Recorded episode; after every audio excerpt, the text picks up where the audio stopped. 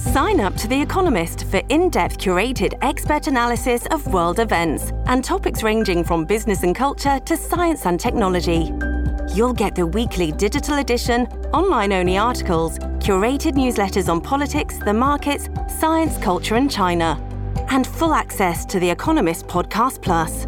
The Economist is independent journalism for independent thinking. Go to economist.com and get your first month free. This episode is brought to you by Shopify. Do you have a point of sale system you can trust, or is it a real POS?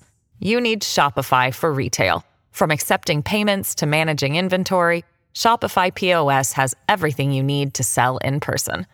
Go to shopify.com/system all lowercase to take your retail business to the next level today. That's shopify.com/system.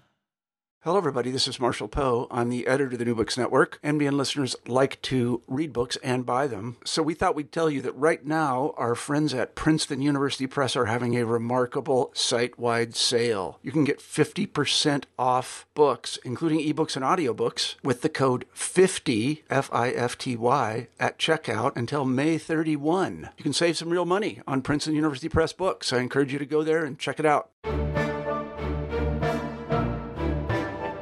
Hi, this is Aaron Weinacht with uh, New Books in uh, Russian Studies, and I'm here with Professor Margaret Peacock to talk with her about her book, uh, Innocent Weapons, which is about uh, the role that children played in uh, Cold War era propaganda. So, anyway, thanks for being with us, Professor. Thanks for having me. So, I was wondering if you would start us off by telling us a bit about yourself, uh, where you went to school, how you got interested in Cold War history uh, in general, and this topic in particular. Okay. Um, well, first, thanks so much for having me. Um, I'm really excited to chat with you today. Um, I actually did my uh, PhD at the University of Texas in Austin. Um, I studied under Joan Neuberger, who is a a, a, scholar who these days works on film, but wrote a really brilliant first book on the history of hooliganism in 19th century Russia. And um, I very much wanted to work in children's history, um, particularly in, in uh, Soviet or Russian Soviet children's history. So she was definitely my my target advisor. Uh, I fell in love with Russian history and particularly with um, this material uh, as a child, um, I think uh, I was probably the last generation to actually do nuclear nuclear drills as a child in school growing up. Um, you know, I grew up in Alabama, where in the 1980s we still, you know, every once in a while would hide under the desk because there was a nuclear bomb coming, and I think people sort of forget that the 1980s was a period of um, heightened nuclear fear. This, you know, those are the years when the day after, you know, filmed on ABC television on a weeknight, and um, you had a massive anti-nuclear movement, you know, sort of re- resuscitated in the 1980s with the collapse of détente and the rise of Cold War antagonisms with Reagan. And my parents were very much involved in the anti-nuclear movement, so you know, as um, you know, would suit me, I guess. I, instead of being terrified uh, of the Russian threat, became deeply fascinated by it uh, and decided to go off and learn Russian and study Russian history and become a Russian historian. So that's how I headed in that direction. I actually initially thought I would go to grad school to study the what happened to the children who were left behind when the kulaks were all sent off to Siberia in the 1930s under Stalin and got about a year into that research before realizing that if I continued to do it, I was going to become suicidal because it was so so dark and so depressing, and the material was just impossible to navigate. Especially since I myself was like had a family and had children, and it just wasn't going to work. I was I was not a nice person to be around, so I I quit it and decided I was going to go to the happier, more comforting years after Stalin dies in the 1950s. Um, to the Khrushchev era, where there's at least an inkling of hope and a resurgence of creative output, um, and to focus a little bit more on the Cold War so that I could think more comparatively about the Soviet and American Cold War experiences. Your your comment there reminds me of uh, reading the introduction to uh, Lifton's book on Nazi doctors, where yes. he talks about his topic having almost ruined his marriage. Yes. Uh, so totally. Yeah, you know, I, I remember in grad hazard. Totally, I remember in grad school we it was weird but noticeable that the German and the modern German and Soviet historians all hung out together. And we eventually realized it's because we're all manic depressives. yeah, I, I, uh, I, get that. Yeah, maybe I've escaped it by being a 19th century scholar myself, but uh, before the uh, the mass murders start. Yeah. Uh, hmm.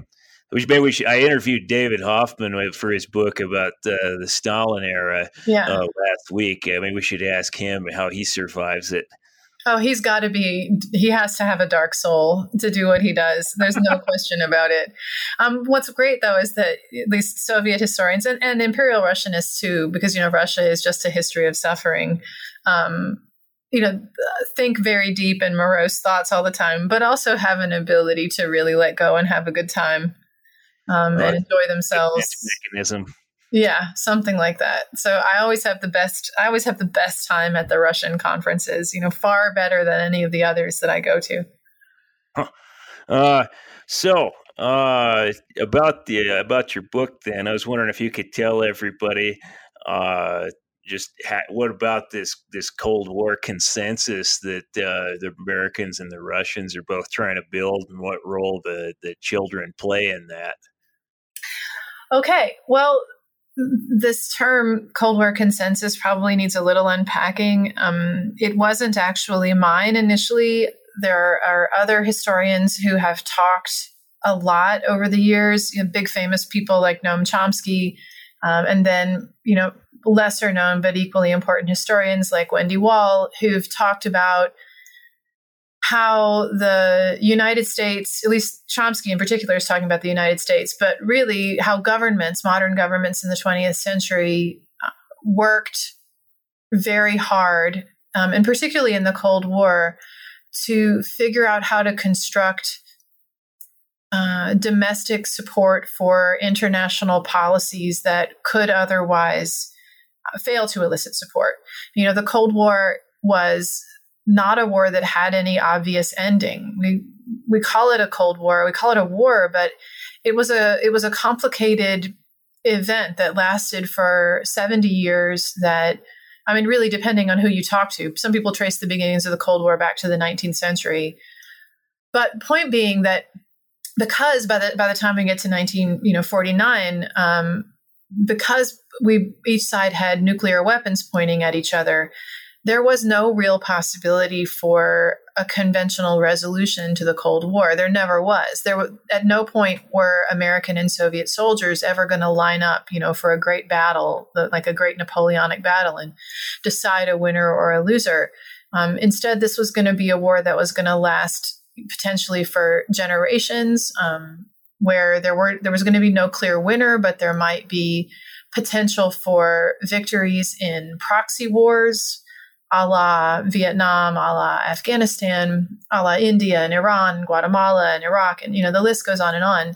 But none of those, none of those wars, none of those smaller wars would ever actually resolve the larger war, the larger Cold War um, that was continuously shaping the globe. So these these governments, both the Soviet, what I at least made the argument in the book was that these these governments, both the Soviet and the U.S. governments, had to figure out um, from the 1950s on how to convince their domestic populations that these wars were worth fighting for, um, and that they were they were worth the vast expense that they were going to cause, um, and they were worth the population. You know, the cost of this was going to be that one of the costs was going to be that the population had to be willing to hand over to a certain extent its own civil liberties there had to be an openness to allowing for increased governmental policing and surveillance. Um, there had to be a willingness to um, go along with pro- the fighting of proxy wars that could be very morally ambiguous, um, because you know the men- the means justified the ends, and the ends were the fighting of communism or capitalism, right? Depending on which side you're on. So that's what the Cold War consensus is, right? It's this it's this effort being orchestrated. I mean, not just by the government, which is a really rare, reified term, you know, used to describe very complex social networks of people who are, for a whole variety of reasons, trying to manipulate and control populations, usually for power and profit. And and that's that's exactly what was going on then. So you had these two governments frantically trying to construct Cold War consensus, and they um, realized actually that they, there was this tried and tested tool that they could use, dating way back to you know Rome in the 11th century, um, which was the image of the of the child. Um, you know, children are incredible propaganda tools. They, uh, at least in modern Western society, they have great symbolism, right? The sort of concrete sense. We at least have a sense that they that they carry this kind of static meaning. They are always innocent. Um, they are they are when we are facing enemies, they are always the first that we must protect they are always at risk and they are always worthy of all, of all sacrifice, of, all, of even the greatest sacrifice, the sacrificing of one's life, the sacrificing of one's morals. They're, they're worth everything. So, um, in the Cold War, uh, Soviet and American propagandists and politicians, you know, went about the business of constructing these really spectacular images of American and Soviet children that they were going to use. They decided, you know, that would get used over the course of many generations um, to justify uh, policies that that would otherwise seem pretty questionable. I was I was wondering how uh, children specifically got selected in light of your comment in the book that uh, also the raped woman is kind of a powerful symbol. You know, I was thinking about World War One uh-huh. propaganda uh-huh. where that comes up, and obviously, you know, Soviet, uh, you know, engaging in mass rapes of German women, and uh-huh. after the uh, Second World War. Uh, yeah, any any thoughts on that? I'm sorry. What's the question? Sorry. The uh, just why why it is that the the image of the child uh, got selected for this as opposed to other kind of powerful images that people might have selected to be uh, part of propaganda. Right. Well i mean you can't you know because this was a war where people where soldiers were not lining up right? There was no battlefield upon which american soldiers fought russian soldiers. Not only that but there was no possibility for a soviet invasion of the united states and vice versa Right. So there, there was it wasn't going to work to sort of have images of Soviet soldiers raping American women because it just wasn't going to be. It's not in the cards, and, and vice versa. Like it's just not going to happen. Um, and there, you couldn't have images of Soviet Soviet soldiers bayoneting American children either, which is you know sort of the iconic image from the First World War. Like you couldn't have that either. But what you could have was images of Soviet of Soviet communist propagandists um, infiltrating the minds of American children to weaken them, um, to turn them into robots, to turn them into uh, individuals incapable of independent um, democratic capitalist thinking, um, and and to make them somehow uh, open to communist infiltration. So. Um, unlike in the First World War, the enemy in the Cold War was not you know, didn't reside on the other side of a, of a geographic boundary. I mean, no question the Russians existed in, Ru- the Soviets existed in the Soviet Union. But, you know, one of the integral defining features of the Cold War, both um, the Cold War experience, both in the United States and in the Soviet Union, was that you couldn't necessarily know where your enemy lay.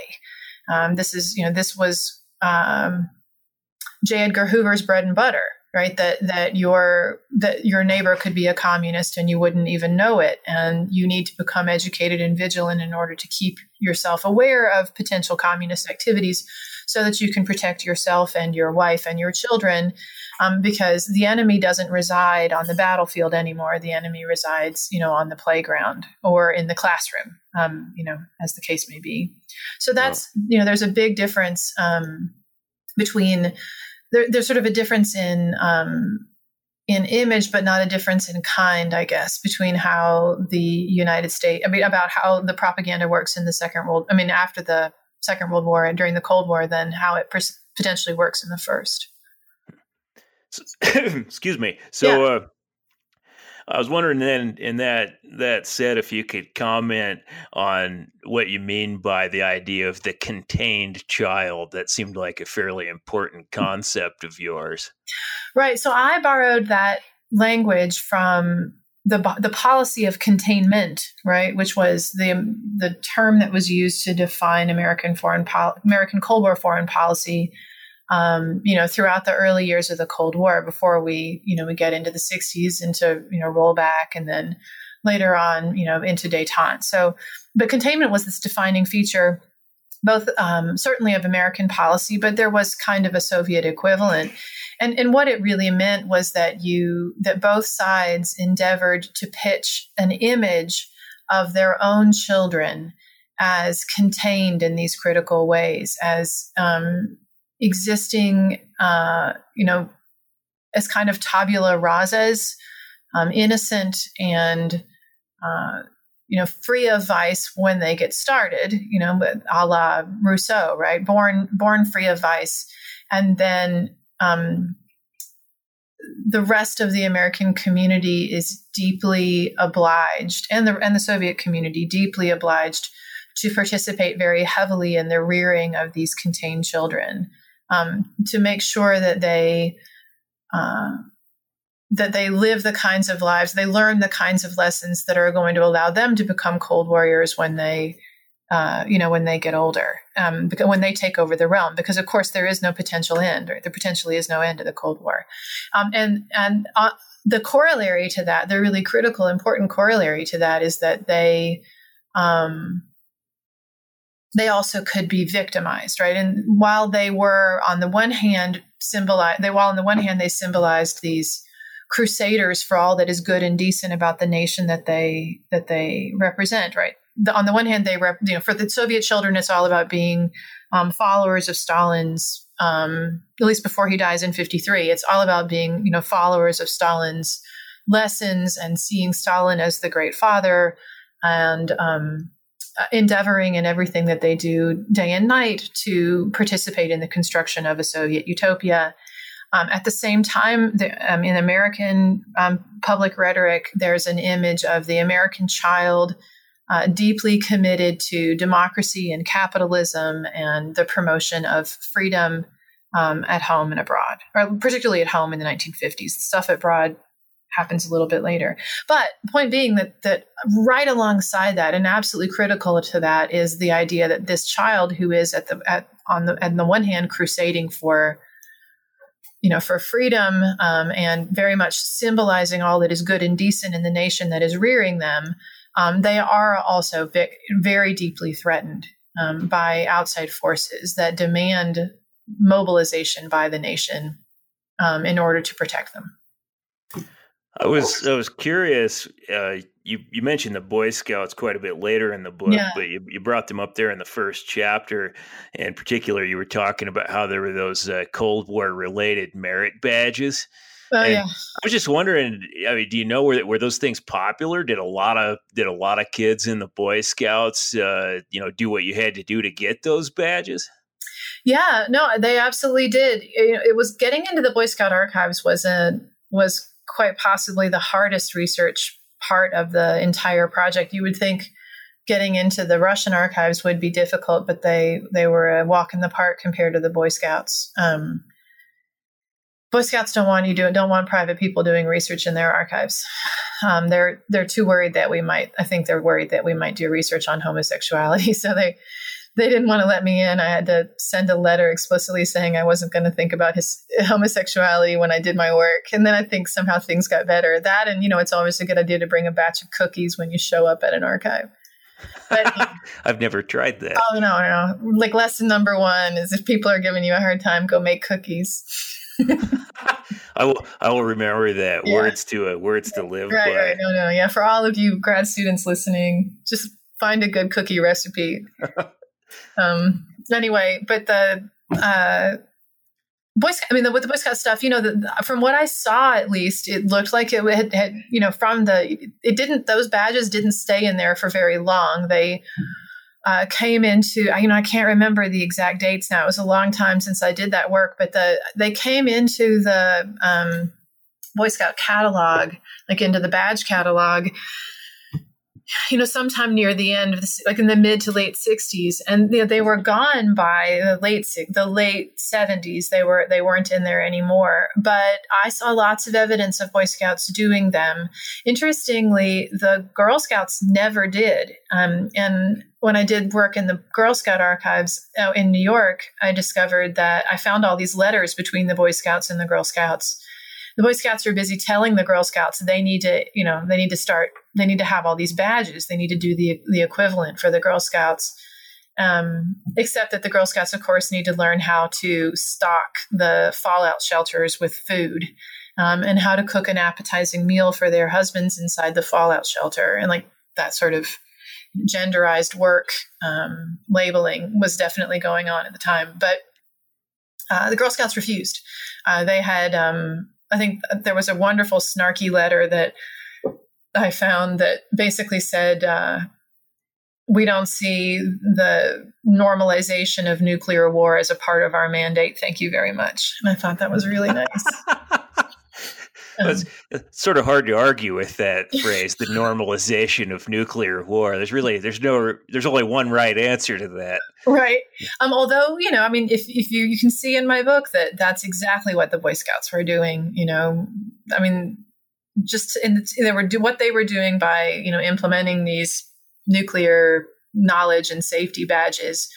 Um, was no different from what Bert the Turtle did, you know, when he sort of told children in a happy you know voice that they if if there's a nuclear war that hits while the bombs are going off and they happen to be in the playground of their school they should just you know plop to the ground and put their hands over their heads.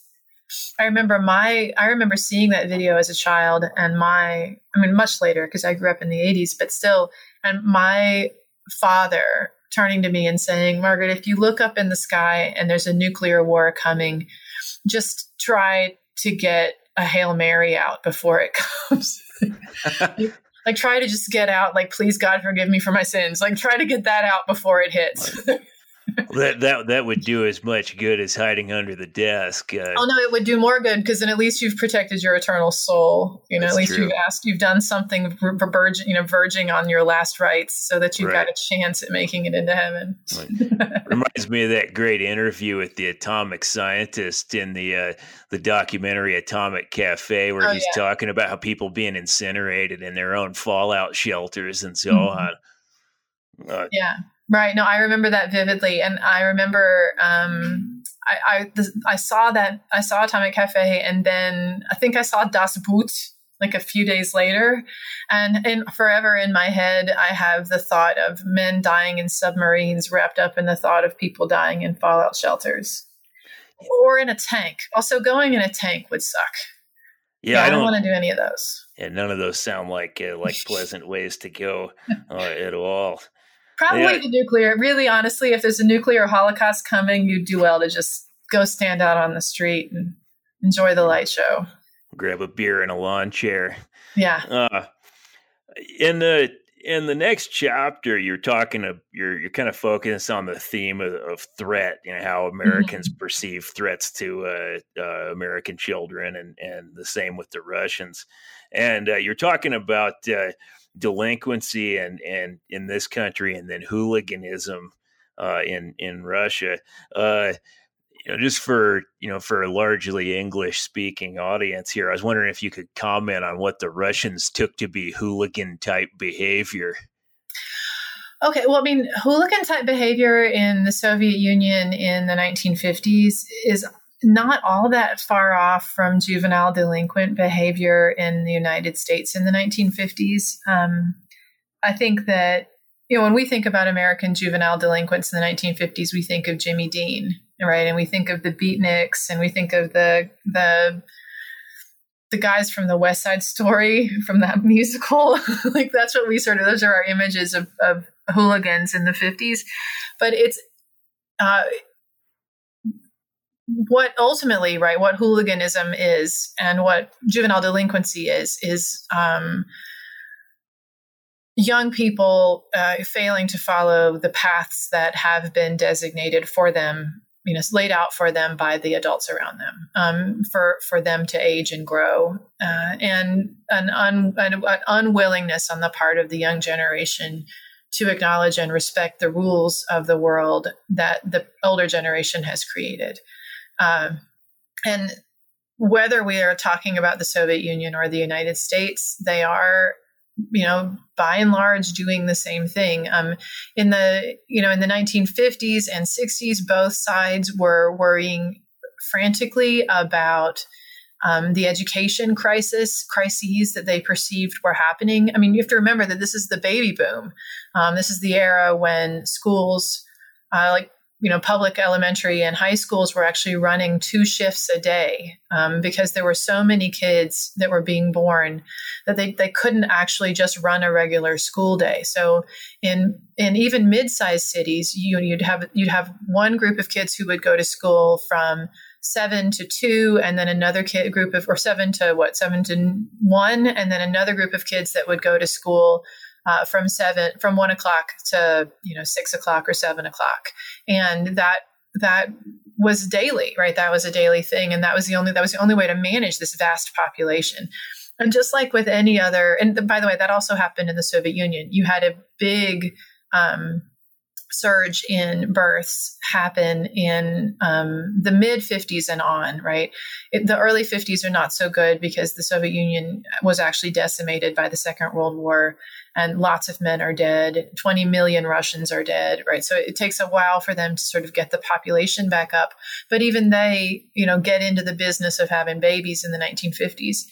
And the other big change, the big sociological change that happens in both sides of the Iron Curtain is that they experience a kind of material growth, um, like w- uh, in wealth and in acquisition that um, neither side had really known before. You know, it, the for the United States, it was the Great Depression, and then it was the Second World War, and then it was finally the post war era, right? The Cold War era where there was real money to be made, and all of a sudden every family can have a car, and your kids don't necessarily have to go to work, and kids can start at the age of 16 start expecting to get a car. They can have leisure time. They can go to they can afford to go to the movies or out to dinner. And the same the same phenomenon happens in the soviet union. And and what that means is that you've just got a lot of young people um, who have a lot of a lot more free time on their hands than they've ever had before.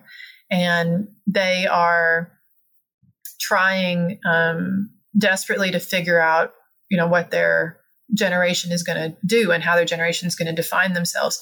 Now, my book isn't really about kids, right? My book is about how adults thought about kids and how adults manipulated and used kids and uh, and used their images for political purposes. And for the adults who saw all of this happening, um, this became a, the, the, the failures that they perceived of in that they saw in hooliganism and in juvenile delinquency actually uh, offered all kinds of political opportunities to them. Um, you know, if you've got kids who are who are who you are able to label as hooligans, all of a sudden it means that you can start doing major curricular changes to how they get educated because you can do that you can justify that by saying that the education they're receiving now isn't so good you can start to argue that the parents are not doing a good job of raising their children. That's why we have all these delinquents. And so we need to start policing the parents too. And we need to start managing far more closely how families are raising their kids.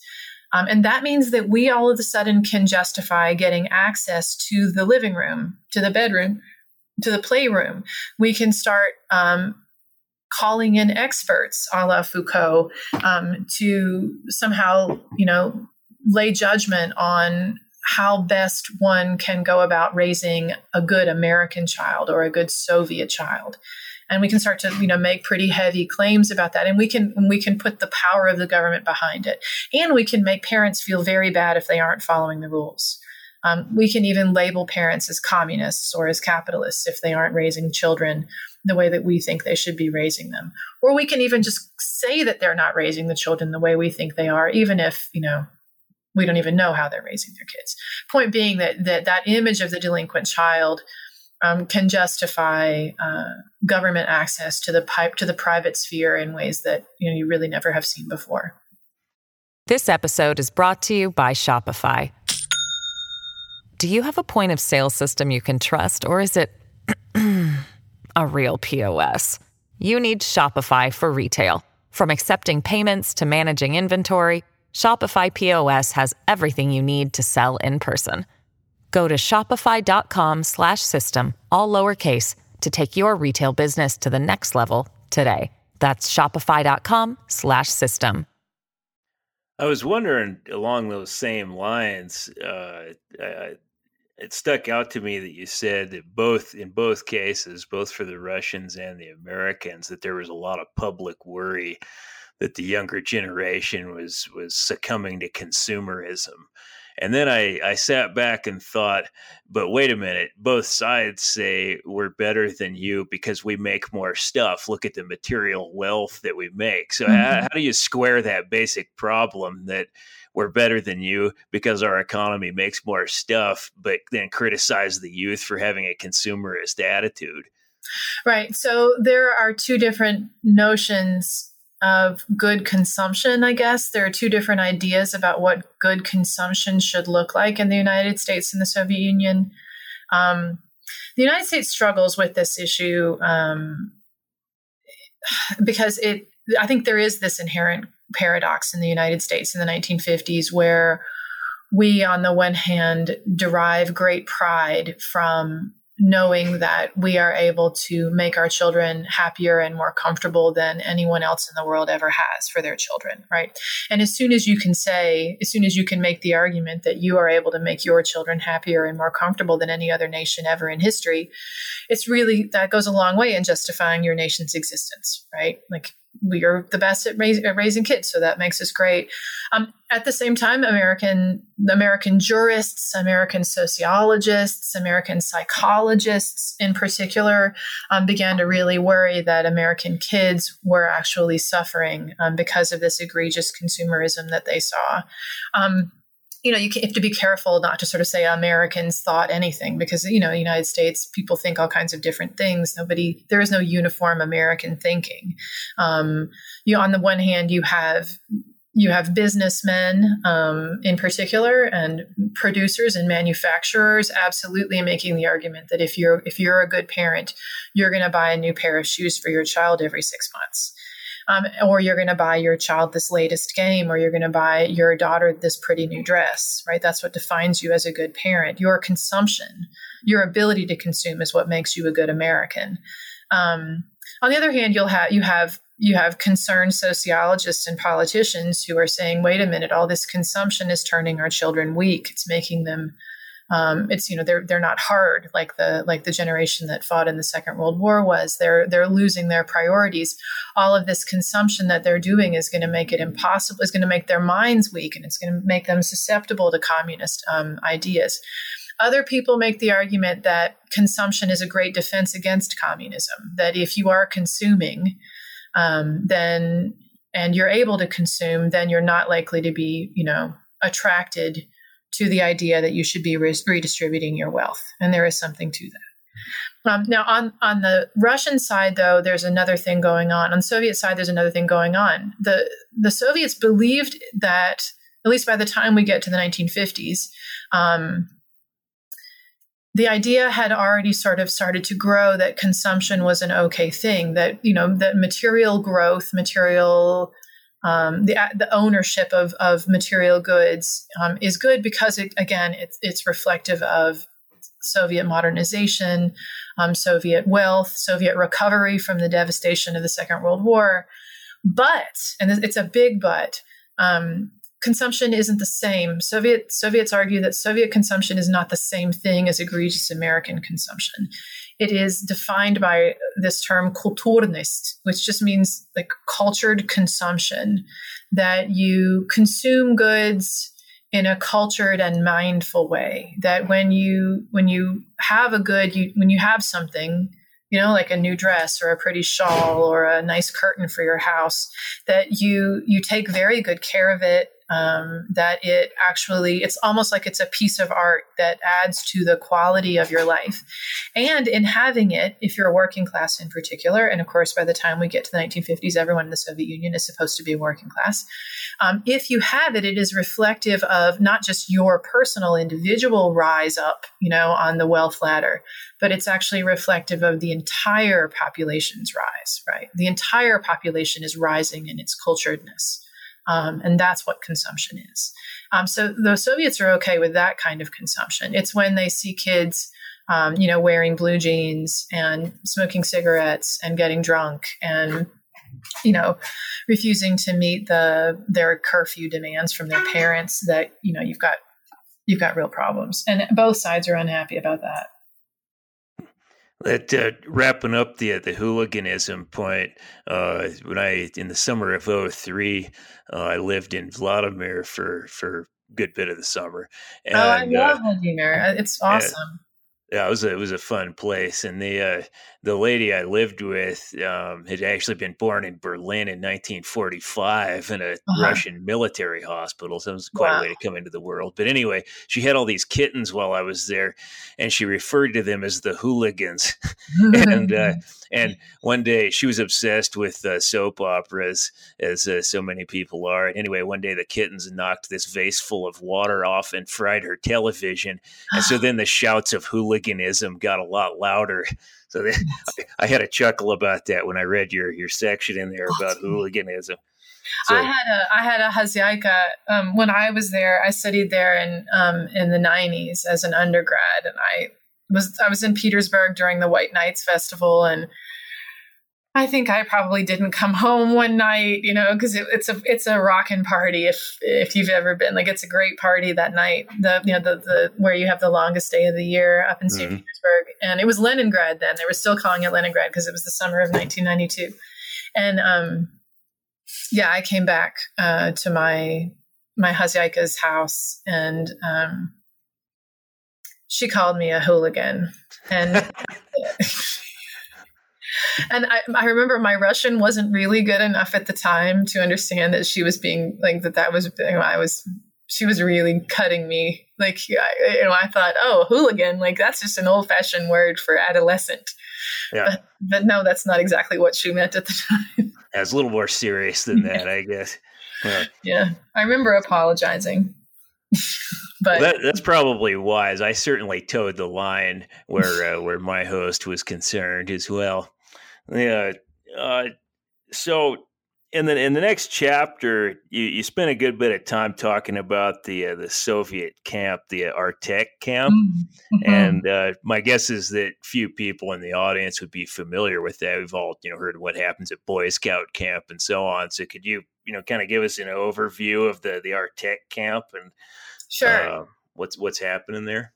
So Artek, um, so you know the pioneer organization was sort of the Soviet equivalent of the Boy Scouts and the Girl Scouts smashed together, except that every basically every child in the Soviet Union was a pioneer. Um, and even in the Eastern Bloc, basically every child growing up in the Soviet era um, was a was a member of the pioneer organization. You, would start off actually as an Octoberist, um, a little Octoberist. So you'd, you'd, actually start with your sort of indoctr- indoctrination into the party um, when you were a child, when you were still in grammar school, and then um, you'd move into the pioneers, and you'd stay in the pioneers until you were um, in your like early teens. Um, and then you would switch to become, if, if you wanted, if you really had if you had if you really had an interest and if you had a certainly if you had an interest in becoming eventually becoming a member of the communist party um, you would join the komsomol um, and then from the komsomol if you really were um, if you really sort of stood out and you uh, i don't want to say toed the party line because komsomol members often were, did really really important and very good things um, in their communities you know that these were young people who were often quite idealistic, who um, would take on big service projects. Um, and, you know, if you did that and you also were really good about studying your Marx and your Lenin, um, then you could get in, you could get um, invited or have the opportunity to become a member of the party.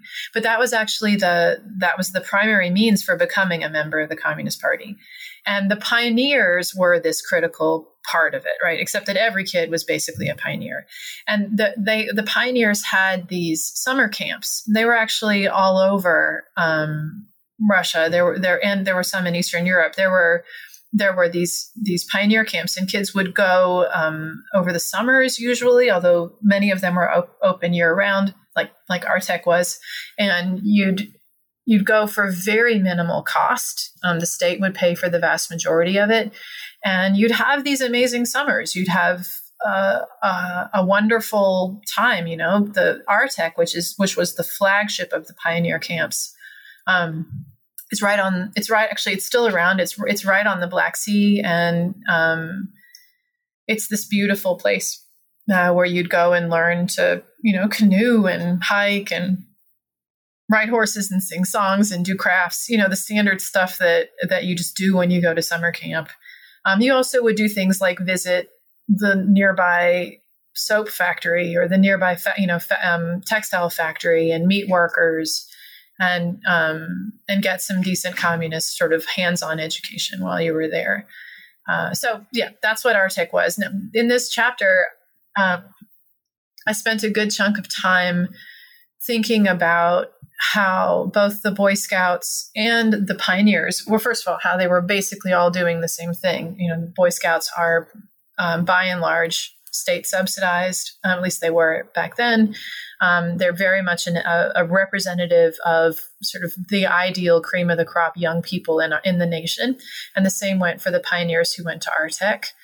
Uh, both um, I think I ended up spent in the book. I spent some time comparing the Artek experience to the Boy Scout Jamboree experience, and seeing how they were all they were very very similar, particularly in the 1960s in the ways that they promoted the Soviet and American child as an international activist.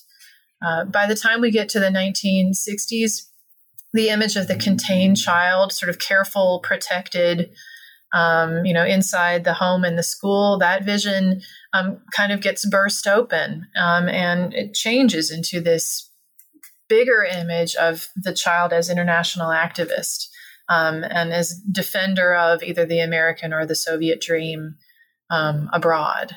And you know, Norman Rockwell, who was quite possibly the greatest socialist realist painter of all time, you know, did a lot of those paintings um, where he sort of painted these pictures of Boy Scouts, you know, leading the way internationally towards freedom, et cetera, et cetera. I'd, I'd, never heard Rockwell described that way, but I guess I can see that. Am I wrong though? I mean, really, pull up Rockwell and tell me he's not the greatest. Uh, Stalin would have loved Norman Rockwell. He would have loved him. And that's not like I'm not dinging Norman Rockwell. He was very, very good at what he did. yeah. Yeah. I was wondering, um, just I was looking at the at the time here if maybe we ought to make sure and get to the section of your book where you're discussing the the how these different narratives collapse. Yeah. Um, and eh, one of the things I wanted to ask you when you were talking, there's a section where you're talking about the portrayal of children in Soviet film, hmm. and I got to wondering what it was that that made Khrushchev uh, uh, permit films like this to begin with? I mean, did he yeah. become a prisoner of his own thaw narrative, and so he had to, you know, permit these films to be made? Or that's a great question. I mean, I think to some extent, yes, um, because you know there were lots of incredible movies that came out of the Soviet Union in the mid to late 1950s, right from 56 when the thaw begins, really until 62, and even after 62 and 63, there's some great. Um, really challenging movies that come out of the Soviet Union, but also out of Georgia and out of sort of the periphery of the Soviet Union um, that that very much challenge the status quo. So yeah, you know, to some extent, I think maybe we could say that Khrushchev became, you know, imp- the a prisoner of his own rhetoric. I think he also, to give him the benefit of the doubt, really did believe that reform like just like Gorbachev did, that reform was going to require a certain amount of openness and that having dialogue was going to be a critical part of how the Soviet Union got back to being healthy and solvent. So uh, I think Khrushchev believed that there was a need for um, for honest rhetoric. I think that, that Khrushchev, uh, in some ways, just like Gorbachev, was incapable of seeing how you know the system was sick at the core and that if you allowed it's the great paradox of reform from above you know that if you if you allow if you are if you are the one you know implementing reform from the top down um, in the end you know you you start the reforms but in the end people the people underneath the people below you who you are giving the reforms to are going to start demanding that they get to decide what those reforms should be and are going to start demanding in the end that you have to relinquish your power. I mean, the ultimate reform in an absolute government is that you stop being an absolute government. And um, so I think that that was Khrushchev's problem. I think the other big reason why Khrushchev allowed these films in particular, and the reason why so many, so many movies of the thaw period have children as protagonists, is because children have this uncanny way of seeming harmless um, you know you can you can make a movie about a child and you know, no one's going to see that as being particularly politically incendiary um, because children are harmless. And of course we know that's not the case. We know that they are an incredibly powerful image right? And one to, and an image to be treated very carefully. But at the same time you know the standard belief is that children exist in a in a naive and innocent world that has nothing to do with the world that we adults inhabit. And so, yeah, you can go ahead and make your kids movie, right? It's it's not going to have any. It's not going to do any damage. And of course, that ends up not being the case. Did, could you provide folks with an example of you know, where's an image of children in Soviet movies that the leadership simply thinks goes too far? So the the one that I talk about the most in the book, I mean, there are a few great ones, but the one I talk about the most in the book is Tarkovsky's Ivanovo Detstvo, um, Ivan's Childhood, which many listeners may have actually seen, and if you haven't, you should, because Tarkovsky's you know one of the greatest filmmakers of the 20th century. But um, you know, in this film, he it's a it's a movie about no spoilers, but it's a movie about a boy who um, in the middle of the Second World War who is has become a a scout behind, like w- who goes behind enemy lines to, to track um, German gun placements and military placements um, on the actual front lines. And the boy is, uh, Tarkovsky goes to great lengths, put it this way, to show the extent to which this boy and his future and the future of his generation has been destroyed by war. And um, the film and I, when I was in the Russian archives, in the Soviet film archives, um, you know, really found pretty clear evidence that um, Tarkovsky and uh, the screenwriter both s- saw Ivan, this child, as a symbol not just of the lost childhood of the Second World War, but of the lost childhood childhoods that are created when war, you know, when war is something that grips a nation. And the whole film is in many ways a metaphor for the betrayal of adults, the betrayal of children by the adults around them, and the ways that adults are willing to sacrifice the young for their own political interests. Um, so but that there's I mean there's a lot of them like that like that. There are movies where we see kids who are who are hooligans, we see kids who are deep who are utterly unmanaged and without any supervi- you know supervision. We see kids who are trying to do good and only encounter drunk and uninterested adults. Um, so yeah, I mean it was this you know, I make the argument in this book that despite the their best efforts by politicians and public and you know uh, propagandists to really control and maintain and manage and utilize this image of this contained child, this innocent and threatened child. Despite all of their efforts to do that, um, the image of the child is unmanageable, and it it actually breaks loose and becomes um, symbolic of the ways in which the system has in fact killed itself right? The system has broken itself. Um, and the child you know by the time we get to the late 60s of course you have you know you have kids you have young people out marching on the streets saying you know hey hey lbj how many kids did you kill today? And the killing of children the state actually becomes the you know, the image of the state stops being the protector of the child and starts being the destroyer of the child um, by the time we get to the late 60s. Yeah.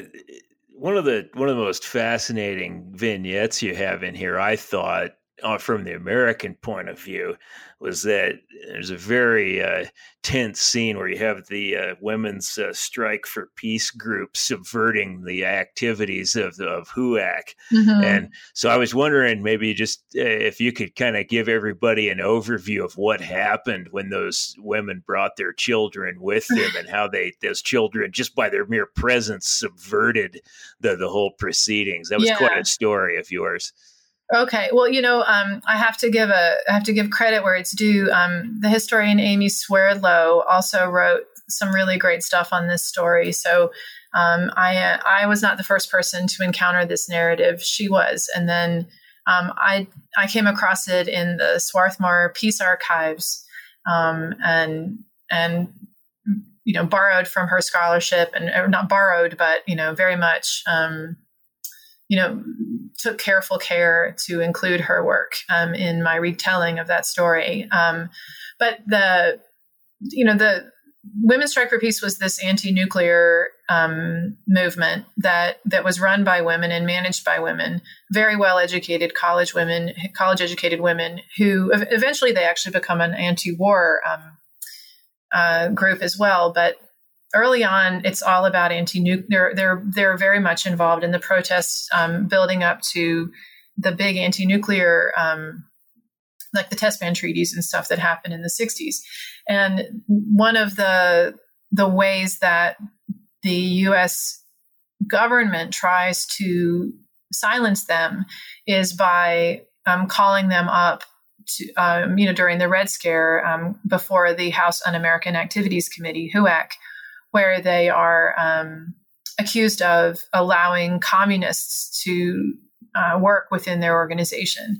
And the women are told that they're going to be summoned before HUAC and they uh, debate back and forth how they're going to sort of navigate this really treacherous water when they have the brilliant idea that that they're just going to all bring their children um, with them to the hearing. And you know, if you've ever been in a room full of screaming three-year-olds, but it's a it's a thing, and they all do it. They all bring their kids to the HUAC hearing, and it creates utter chaos. It, it, creates, and of course, the the con- the, the, congressional um, representatives, you know, can't really do much because here are these women who have right from the beginning um, been arguing that they are mobile. These are housewives, right? They say we are just housewives. We are just simple women, simple mothers um, who are first and foremost concerned for the welfare of our children. And we are, you are the ones who are driving us out into the streets. You are the ones who are forcing us to leave our kitchens, to come out into the streets, to protest on behalf of our children because you're not thinking about our children anymore. And so they bring their kids to the hearing, and um, uh, eventually there's a there's a lovely standoff that happens um, on the witness stand. Um, and uh, and the whole thing falls apart, and the women strike for peace are able to go home. Now, that's I mean it's a lovely story, but um, they do end up doing some purging. Um, they do end up, um, you know, having to be they, they, they refuse to expel any known communists from the group, but they do. You can read in the background literature that they that they are spooked by this experience, um, and that it you know it as you can imagine, right? It, it's a it's a it's a pretty harrowing event for them. So. You know. you know, as the father of six children myself, I'm aware of what a room full of three year olds will accomplish. So, yeah, yeah. right uh, you know, if you want chaos, I think that's, yes. just how that's done. It's it's totally. my house on a daily basis. uh, it doesn't last forever. I only have three of them, and they do eventually stop screaming.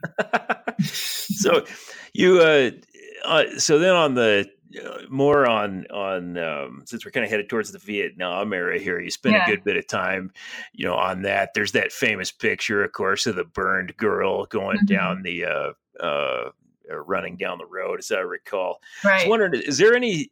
This was something you didn't really talk about in the book. Is there any similar problems that the Soviet Union experiences as a result of the Afghan War? Um, yeah, um, there is. You know, I, I wasn't able, I didn't do the research on this because I didn't pull the book up into the 70s. You know, I just it, you know, it was just another beast of a project. I also think that the story kind of changes as we move into the 70s. I I, I think that it needed a lot more careful thought and attention on my part to figure out what happens to the image of the child in the 1970s. I don't think it remains static. I think that there are transformations. Um, I just came I just came out with an article in Diplomatic History on um, Samantha Smith, who was this American girl who traveled um, to the Soviet Union uh, in the in the 80s, in the mid 80s. Actually, uh, actually in the early 80s, b- before um, Gorbachev comes to power, um, uh, when Andropov is in charge, and um, had to really sit and think carefully about what children symbolize by the time we get to the 80s. Um, I, I think that, that it, it's possible that what I found with the Samantha Smith story would also apply to what I found with the Afghanistan story, which is that I mean, I'm sorry, the other way around. If if I were to look at the Afghanistan story, it would it would sort of be similar to what I found with the Samantha story, which is that you know the Soviet Union had this undying mantra, really from its inception, but certainly from the 1920s on, that it was first and foremost the great defender of peace in the world you know, the Soviet Union lover of peace, peace, peace, peace, peace, peace. Like it's this word that just gets mir, it just gets tossed around all the time. And uh, the Soviets are constantly contrasting their love of peace with, you know, U.S. warmongering. Right. This is one of the great Soviet dichotomies um, of, of national identity that the Soviets, uh, you know, are are peaceful and that the Americans are warmongers. And we're not going to talk about Hungary in '56, and we're not going to talk about Prague in '68, and we're not going to talk about um, Afghanistan in '79. Right? Like these are um, sort of open blind spots. They're big elephants in the room in Soviet rhetoric, and they're not talked about. Um, I think that by the time we get to Afghanistan, the image of the child is so it has become such a overused image as a, as an emblem of peace that it sort of has lost its meaning. You know how if you say a word over and over again, you eventually stop being able to tell what it means. Yeah, um, it, it's like that. It's it, it's as though you see it so much that you stop seeing it. Um, and the image of the child as this peaceful, you know, the image of the Afghani child, for instance, as this uh, this object worth Soviet defense, right? Worth having Soviet soldiers go and fight to defend. Um, the image of the Soviet child somehow being threatened by Afghan um, fighters, like these, these, that image stops resonating. Like it just stops working. Um, I think for the vast majority of the Soviet population, um, and it is, in, and maybe it does fit with the Vietnam um, chapter in that it becomes a symbol of betrayal, right? The the child becomes a, an empty symbol, or if it does have meaning, it's it's a it's a symbol of failed propaganda. Um, so you know, I, I, don't know. I I think it's a tough call um, to figure out how that would work. Um, a good friend of mine, Sergei Yurchak, has written this great book called um, Everything Was Forever Until It Was No More, who you should totally interview. And in that book, he makes the argument that um, that's exactly what we see happening in the Soviet Union in the 1980s, that there's this. Um, there's there, the, that the rhetoric itself, even the performance of the rhetoric, the saying of the rhetoric, the going out and participating in the mass marches, all of it uh, you know takes on this empty this nature it's just it becomes an empty performance that that um, if it has any meaning at all um, is either lost on those people doing it or um, it actually means the opposite of what it's supposed to mean.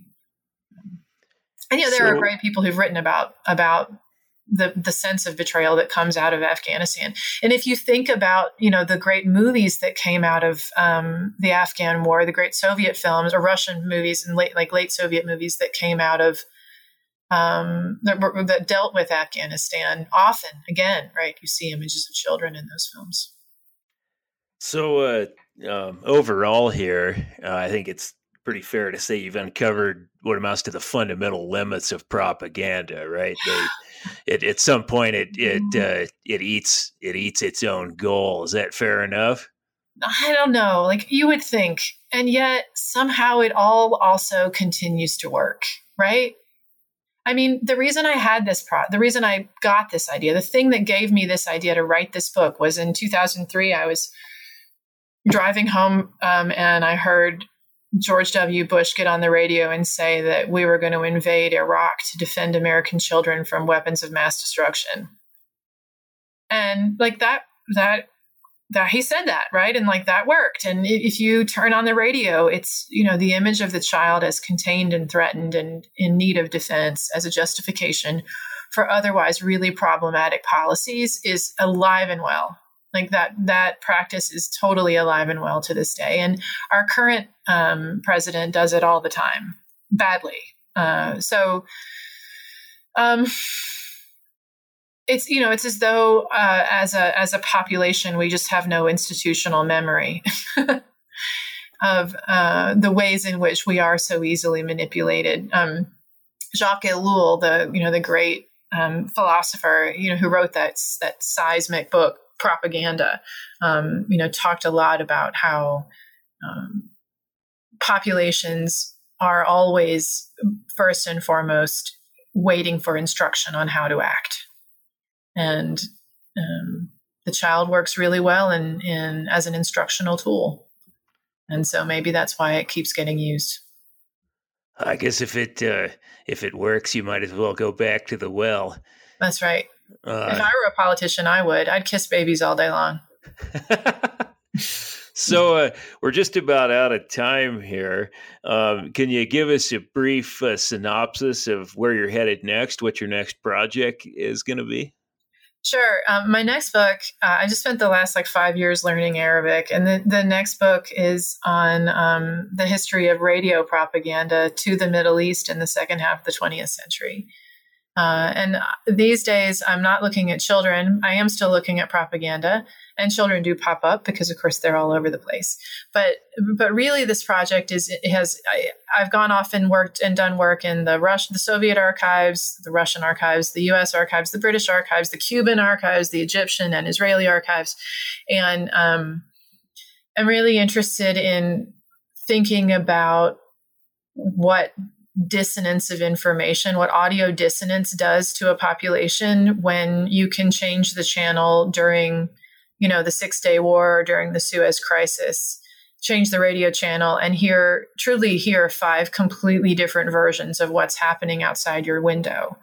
Um, and what does it mean to be to have been living in the post-truth universe at least since the 1940s? Uh, kind of make the argument the Middle East has been living in a post truth universe since the 1940s, and that there are some pretty critical lessons to learn from how, from the kind of skepticism of information that we now see in the Middle East as, as a potential harbinger for what we are soon to face, if we're not facing it already now. That sounds like quite a uh, quite a project. You should yeah, give it me is. a shout when it when it's done, and we can talk about that one too. That sounds great. We'll do that.